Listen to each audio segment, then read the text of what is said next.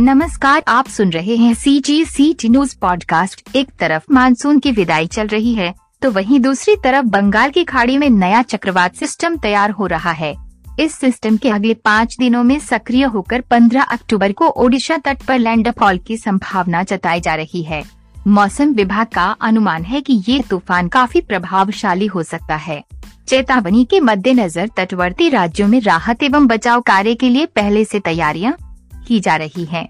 इस बार जो साइक्लोन चक्रवातीय तूफ़ान बन रहा है, उसका नाम जवाद होगा, जिसका नामकरण सऊदी अरब ने किया है। सऊदी अरब में जवाद का मतलब उदार होता है। चक्रवात को कुदरत की दिन मानकर इसका नामकरण जवाद किया गया है।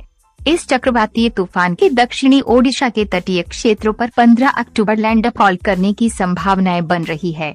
फिर ये उत्तर पश्चिम की ओर आगे बढ़ेगा, जिसकी वजह से यहाँ भारी से अति भारी बारिश की भी संभावना बन रही है।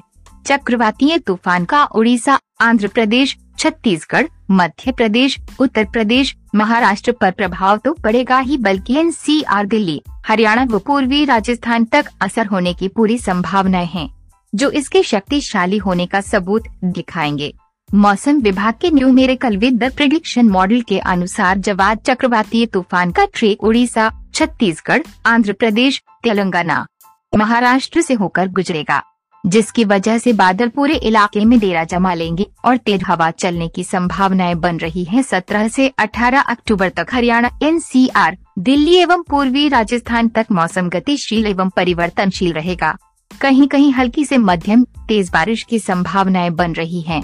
अत्याधुनिक भौगोलिक टूल्स एवं तकनीकों जियो इन्फॉर्मेटिक्स की ओर से इन सभी आपदाओं और उनसे उत्पन्न जोखिम व खतरों का समय से पहले आकलन और विश्लेषण कर लिया जाता है, जिसकी वजह से आम नागरिक, प्रशासन, व्यापारी, किसान, सेना समय रहते हुए अपना प्रबंधन कर लेते हैं।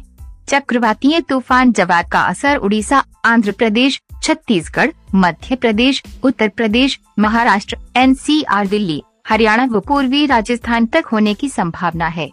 C G C T news